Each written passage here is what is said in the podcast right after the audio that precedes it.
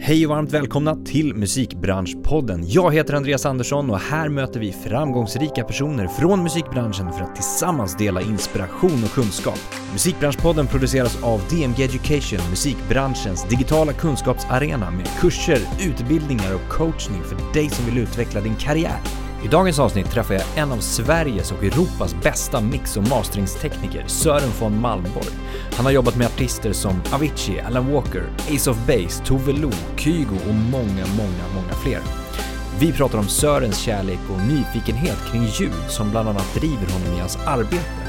Hur det konkreta arbetet med mixning och mastering av en låt fungerar och vart i kedjan han kommer in. Vi pratar även om automatisering och AI kopplat till den kreativa processen, såsom mixning och mastering och hur det här skulle kunna påverka. Det här och mycket mer. Häng med så sätter vi igång. Sören von Malmborg, välkommen till Musikbranschpodden. Tackar, tackar. Eller jag kanske ska, du kanske ska säga välkommen till mig, Ja. till Basecamp Studios. Ja, du kanske inte är ute så mycket. Det är folk som kommer till dig. Exakt, Ja. ja. det är det. det. Under pandemin var det ju ganska mycket digitalt i och för sig. Ja, Eh, men jag har fått komma hit till Mm. Basecamp Studio. S. studios kan man säga. Det är flera. det är ju några stycken, jag fick en liten rundvandring här. Ja, Men ehm, vi sitter här, du har ju suttit här länge, pratade vi om precis.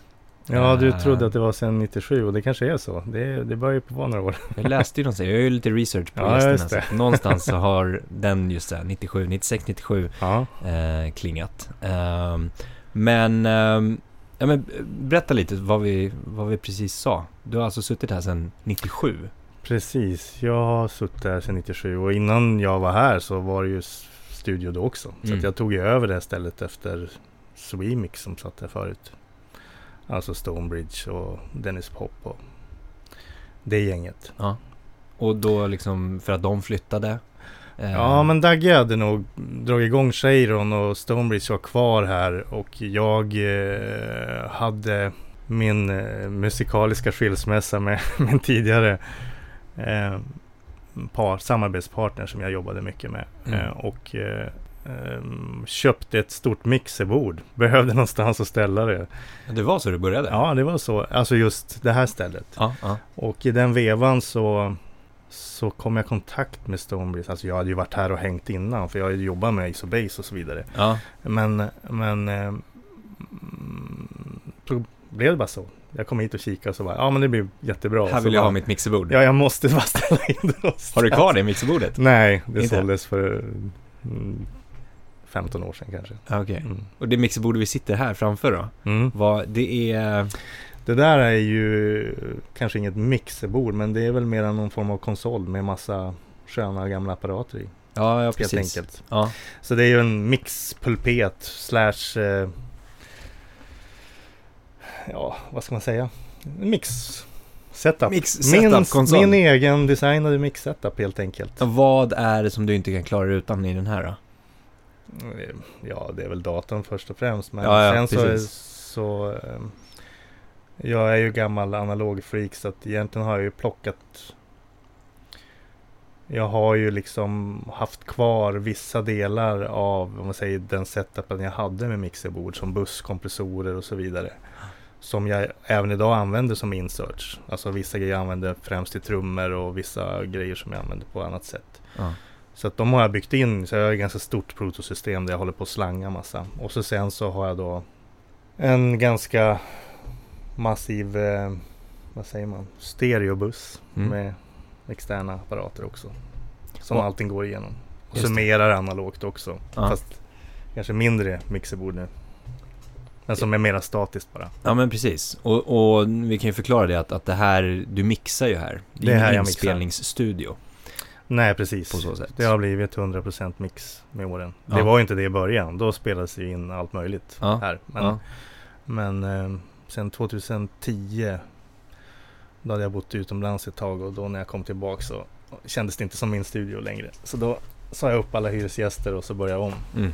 Då försvann mixerbordet till exempel. ah, okej, okej. Mm. Men du, eh, du beskrivs oftast som en, eh, alltså en av Sveriges och kanske Europas bästa mix och masteringstekniker. Mm. Eh, och du har jobbat i över 25 år som sagt med några av de största artisterna i världen. Mm. Avicii, Mm. Kygo, Tove Lo, Alan Walker, Mm. Smith Tell, Mm. alltså många. Mm. Hur kom du dit? Ja, det där är ju, det är klart, eh, det beror ju på vilket, vilken, eh, vad ska man säga, i vilken eh, skede av livet man var för olika artister. Men om vi säger Alan Walker till exempel som jag har gjort det mesta med. Mm. Både mix och mastering. Det är ju massor med musik som man har gjort där. Eller mixat och masterat. Eh, den frågan får jag ju ofta så här. Hur, får du det, hur har du fått det jobbet? Det gigget liksom. Mm. Hur, hur gör man för att få ett sånt gig? Men det var ju också Han var ju också okänd någon gång i tiden. Mm. Och jag råkade vara med där i början. Jag jobbade mycket med hans eh, manager och det bolag han hade då och jobbade med andra artister. Mm. Och det här var, i och med att vi jobbade ganska tätt då med mix så dök den här upp en kväll. Och kan du mixa den här låten? Och så, det var något som lät annorlunda än vad han brukar skicka för han var mera så här urban, urban eh, orienterad sådär. Ja. Och för de som lyssnar, vilken var det? Vilken låt? Faded var det. Faded, Ja, precis. just det. Mm. Som har över tre miljarder visningar eller sånt här på YouTube tror jag. Eller om det är ännu mer nu. Jag har ingen ja, aning. Men Jag tror att de säger att den har streamat om man skulle räkna ihop så väl 50 miljarder och sånt där. ja, Med alla. med alla alla plattformar. Ja. Det är Mm. helt Mm. otroligt. Men, men, och det här är ju viktigt att poängtera för många att höra. Men eh, just- för mig var det ju ändå bara, det var ju bara en låt där och då. ja, ja, ja, som jag precis. fakturerade 6000 spänn kanske eller vad det var. Ja. Alltså det var bara, det gick snabbt. Ja. Det var ju liksom en låt som alla andra liksom. Ja. Men det i sig ger ju ringar på vattnet så att säga. Exakt. Så att annat, ett annat projekt som Kygo, han kom in mycket senare. Men såklart så kommer ju det säkert utifrån det. Eller jag ska säga så här. Eh, under hela mitt verksamma liv. som, alltså i, stu, i studiomiljön så är det ju det som folk har, precis har lyssnat på det man har gjort. Ja. Som man kopplar ihop en med. Ja, men exakt.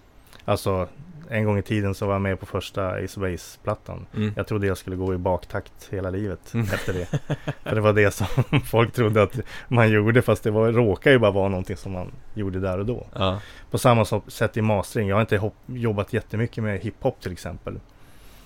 Men just när jag började mastra så var det ganska mycket hiphop-grejer jag gjorde och så en dag så ja, klev Petter in genom rummet och då fick man ju hela Sveriges hiphop. Så jag gjorde typ allt efter det liksom i hiphop. Mm. Hur många, bara liksom så här så man får ett hum ungefär. Hur lång, hur lång tid kan en, eh, ja men om vi börjar med mixning då. Ja, Hur, hur lång kan en mix, mixning av en låt ta? det är ju såklart beroende på hur eh, produktionen är uppbyggd. Mm. Så, så det ser ju väldigt olika ut. Sen kan det ju vara också hur pass bra produktionen funkar rent. eh, Ljuden som är där. Det kan ju Mm. vara lätt så kallat lättmixat eller tungrot Mm. och ta sig igenom det. Ehm, Men jag skulle säga att mixar idag går väl snabbare för att idag är ju oftast produktionerna ganska färdiga om man jämför med förr i tiden när man verkligen jobbade i, i studio på rullband och så vidare. Ja. Då var ju alla ljud råa liksom. Det var ju ljudet från mikrofonen som satt på tejp. Det var Mm. ju det som du sen började mixa och försökte skapa atmosfär och så vidare. Idag har ju folk Dels så använder man mycket samplingar. Det är mycket färdiga sound så att säga. Syntar låter stora och atmosfäriska och så vidare. Så det är ju, det är ju Jag skulle säga att jag jag mera mastermixar idag.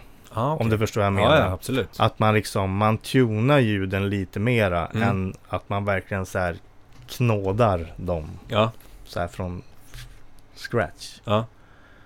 Ehm, för att det känns också som produ- producenter har ju liksom lagt ner tid på det och de Idag är inte som, det är inte som digitaltekniken var i början heller när det lät kallt och isigt och jobbigt liksom det som passerade en dator. Idag Mm. låter det ju bra om, om digitalt ljud även om jag gärna vill att det ska hamna här Ja. genom de här burkarna. Jag tänker på det här med att utveckla liksom det här örat som du har någonstans. Du Mm. måste ju ha att höra vad du tycker är bra när det låter krispigt eller knådat eller Mm. när det liksom, Mm.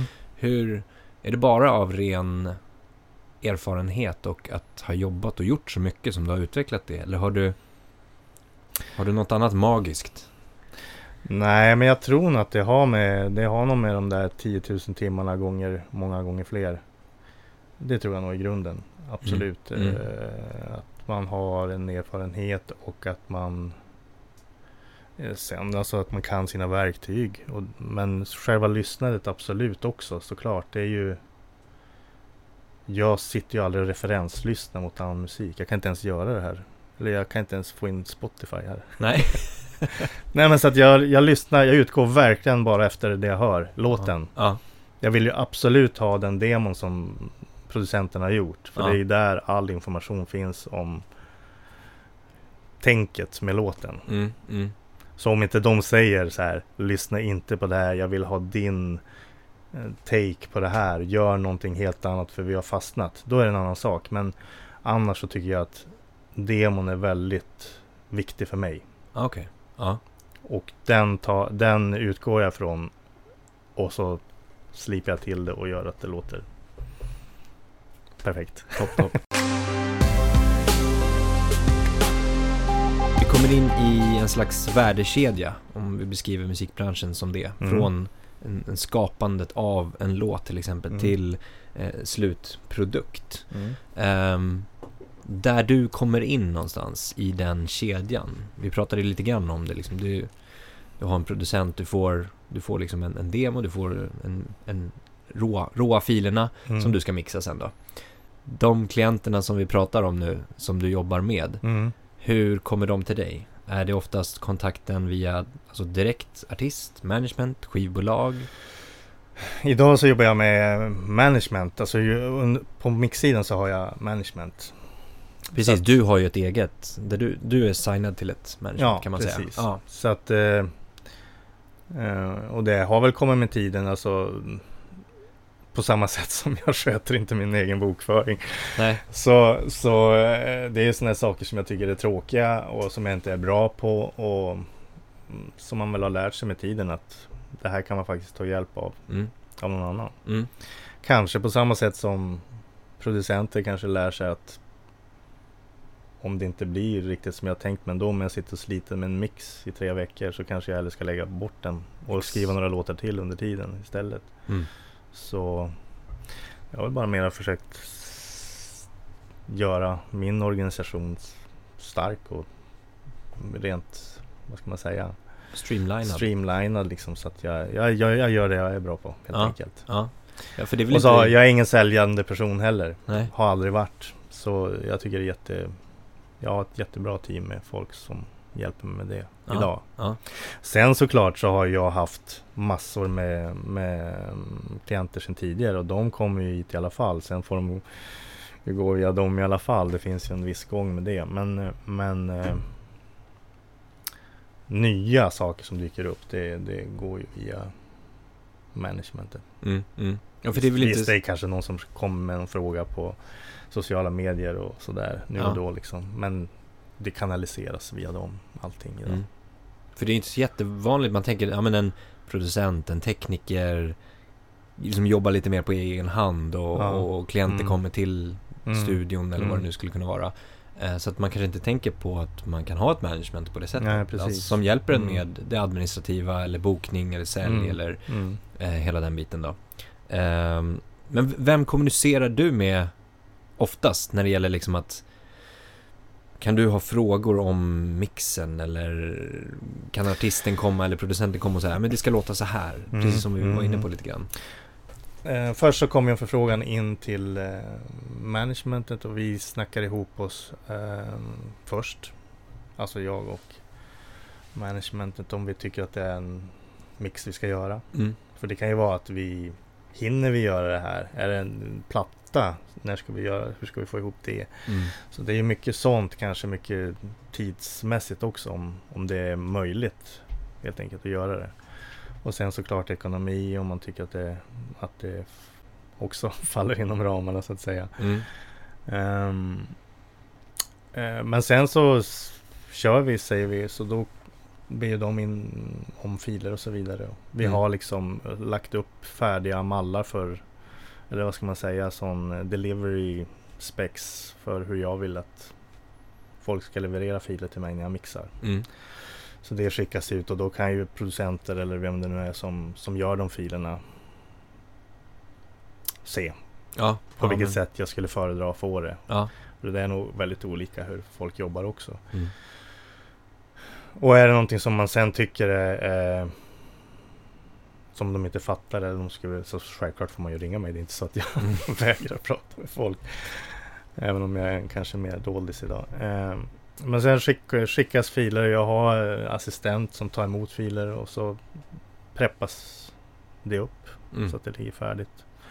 Och så mixar jag. Så mixar du och sen jag. levererar tillbaka. Sen levererar jag och där är också olika hur eh, vem det är som tar emot det. Ofta så blir det någon form av eh, mailkedja där kanske management och skivbolag och artist är med. Mm. Och att de får gärna samla ihop synpunkter som sen skickas till mitt management som sen levererar så att inte jag får tio olika Ja, det kan vara väldigt motsägelsefulla synpunkter ibland liksom, Mm. från olika Mer reverb här eller eh, mer... ja, någon eh, säger att det ska vara torrt här kick. och någon annan ska ha Ja, mer- exakt. Ja, men sådär. Så att eh, de ändå lämnar någon form av eh, feedback som, som de är eniga om. Mm, mm, Och så tar jag hand om det och så fortsätter man så. mm. Så printar vi. Mastrar. Du var inne på um, alltså pris där också. Mm. Om det match, alltså, har, har du ett standardpris som du säger det kostar så här mycket för en mix eller beror det på också från jobb till Det jobb? beror alldeles på också. Ja, Mm. som du sa, hur många spår det är, hur mycket som ska göras. Ja, kanske. Jo, det, så är det väl. Ehm, Eller mer baserat på hur lång tid det tar kanske. Ja, det handlar nog mer om om det är alltså, större internationella namn. Där, blir, där åker priserna upp. Mm, För det gör det helt enkelt. mm. Men då, och då är det ju liksom en flat fee kan man säga. Alltså som du, du tar Mm. ett pris Jag per har en mix. flat fee plus procent när jag mixar. Ah, Okej, mm. alltid. Ja, i grund och botten så är det det. Mm. Mm. Är det vanligast att ha det hos en, en mixtekniker? I Sverige är det nog väldigt ovanligt. Jag, jag vet inte idag om det är någon annan än Nej. jag som tar procent. Men eh, det finns det säkert. Men det är för att du kan också. ja, för att jag kan. Ja. Ja, ja men Mm. för att du har kommit till den nivån så att Ja, säga. Alltså, ja. Men i USA är det ganska vanligt och det har det varit ganska länge. Så att eh, det, väl, det kommer ju med det också när man jobbar på en internationell scen. Du, du kom nästan in lite grann på det i förra, förra frågan här med, nu Mm. pratade vi mixning Mm. och sen skickas till mastering. Mm. Gör du, eh, ibland gör du båda och ibland Ja, bara det ena eller det andra. Så att säga. precis. Ehm, där har jag nog ingen... ehm, alltså jag är ganska van att jobba så. Man brukar ju säga att jag, eller som... ehm, det är alltid bra att få ett extra öra Mm. För en mixare att gå till någon masteringstekniker som sen tar hand om det. Eh, nu har jag jobbat så länge med mastering så att jag vet ju exakt vad det vad, som, vad jag kan göra där och så vidare. Mm. Så för mig är ju bara det ett, ett, ett steg, ett ytterligare steg liksom. Ehm, så jag är ganska van att mastra mina egna grejer. Ja. Så då vet jag också vad jag kan lämna. Alltså jag behöver inte liksom sitta och vässa saker här utan jag kan ta hand om det sen.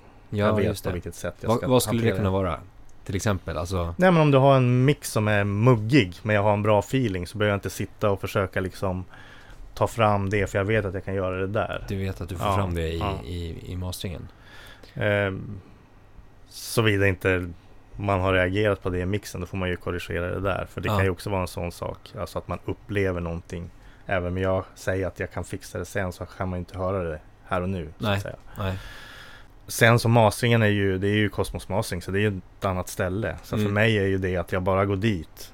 Så är koncentrationen på ett helt annat sätt. Mm. Här är det mer vibe Mm. när jag sitter och jobbar. Ja. Alltså att man sitter och jobbar rent upp. Eh, Men när jag kommer dit då, blir, då är koncentration mera helhet. Och det är den lyssningen där. Så då, jag går bara in i det modet helt Mm. enkelt. Mm. Från din sida, om du skulle ge lite tips till ja, typ artister eller producenter som är de som är i steget före dig, om vi säger så. Ehm, det kan vara även till do-it-yourself-artister som vill liksom spela in själva eller Mm. liknande. Eh, vad, vad är liksom dina viktiga tips till dem? Vad ska man tänka på i en inspelningsprocess så att säga? För att det ska kunna bli bra i nästa steg, alltså i mixningssteget. Mm. Ja, alltså är du bara fokuserad på teknik då kan man ju hålla på hur mycket som helst och säga att jag använder så och använder inte det. Men jag skulle ju säga i absoluta grunden så är det ju som jag brukar säga music comes first. För performance. Mm. Du kan ju göra värsta eller, inspelningen med en SM57 och ett piano som slaskar i bakgrunden. Men bara att finns närvaron och nerven i den den taken så är det ju förmodligen magi. Sen mm. kan du ju ha värsta dyra studion och åka till Bahamas och spela in och det låter astråkigt för att du har ingen feeling. Mm. Så jag menar tekniken är ju en hjälp men den är ju absolut inte livsnödvändig. Nej. På det sättet liksom. Det måste ju liksom Bra låt, bra performance. Det är väl det som är grunden ja. till musik. Ja. Och det är väl som du säger, alltså, som vi har pratat om många gånger i podden också att lyssnaren kanske inte nödvändigtvis går in i detalj och lyssnar på de specifika sounden utan precis som du är inne på, känslan, vad förmedlas, mm. hur förmedlas det? Det är det som fångar en publik på något sätt. Ja. Förutom en nörd som mig. Ja, ja, precis. För jag ja. var faktiskt så. När jag var 12 år så jag har aldrig lyssnat på text. Ah, du har bara alltså, varit inne på... Fortfarande idag. Jag, jag kan bli så imponerad över folk som hör en låt och så sen hör man nästa gång så här, när man kommer till nästa refräng så börjar de sjunga med. Alltså textmässigt. Ja. Nej, jag fattar inte hur det går till. Ord kommer in där och går ut här på mig. Men jag har alltid i mitt liv funderat hur ljuden låter och varför de låter. När jag var 12 år så farsan spelade någon trumpet jazzplatta kunde jag så här, tänka så här, de här ljud, så här, trummorna och varför låter det så här och Sen när man väl hittade artister man gillade själv och så, så var det också fokus alltid. Så här. Man frös på ljud liksom. Det här lät skitcoolt liksom. Det var gatat reverb på trummorna eller det var skitstor sång. Ja. Hur gör de det liksom? Ja. Så det är den, då är det så här nyfikenheten mm. för mm. hur har det här gått till? Ja. Att skapa det ljudet. Verkligen.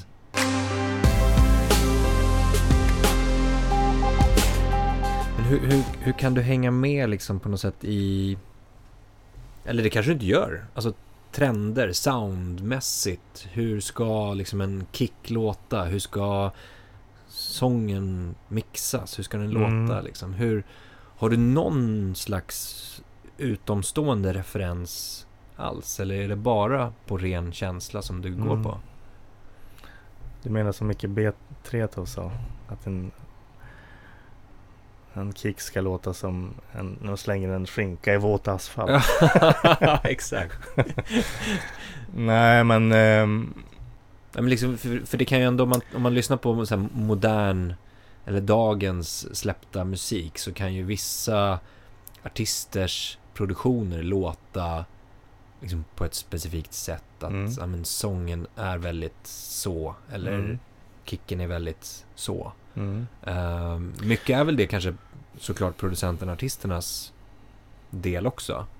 Men, men... Jo men det tror jag idag, alltså för, i och med att det är inte så att man kanske idag jobbar, som jag sa tidigare, att man typ mastermixar ja, mera ja, idag precis. än vad man kanske gjorde förr i tiden. Att man inte jobbar med de råa ljuden på samma sätt än kanske sång. Mm. Eh, men eh, visst såklart, alltså man har ju koll på, jag har ju mixat EDM och jag har mixat Entombed och, och alltså det är ju så skilda liksom genrer men någonstans så hittar man man hittar liksom energin i det på något sätt och, och ja, man bara lyssnar på det de har gjort. Det är ju bara så. Mm. Jag menar ett ljud är ju ett ljud. Det mm. låter ju på det sättet jag har fått. Jag, jag kan inte göra en bastrum av en virvel. Ja, det kanske man kan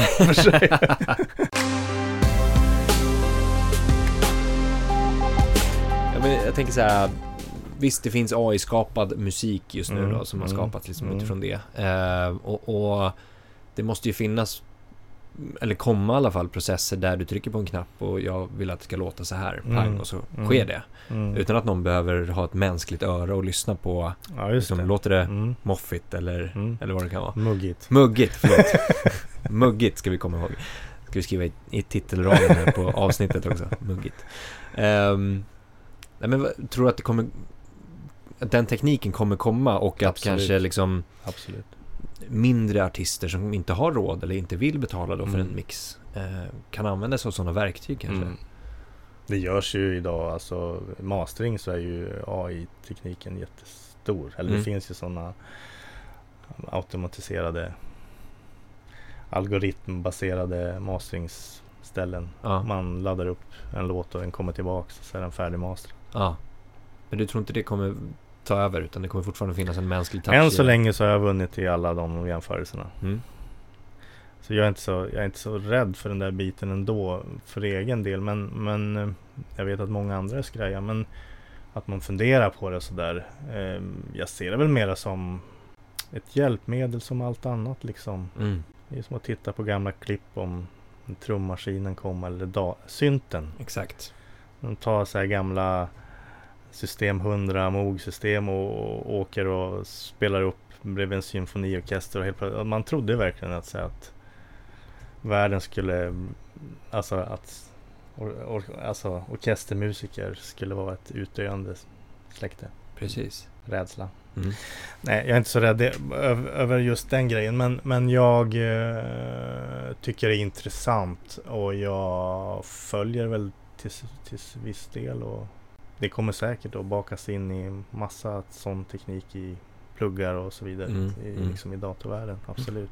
Men det, den utvecklingen sker också på den analoga sidan. Alltså att man går tillbaka och man börjar undersöka liksom gamla burkar och, och det säljs jättemycket analog utrustning idag. Mm. Du, vi ska ta och avrunda lite grann. Mhm.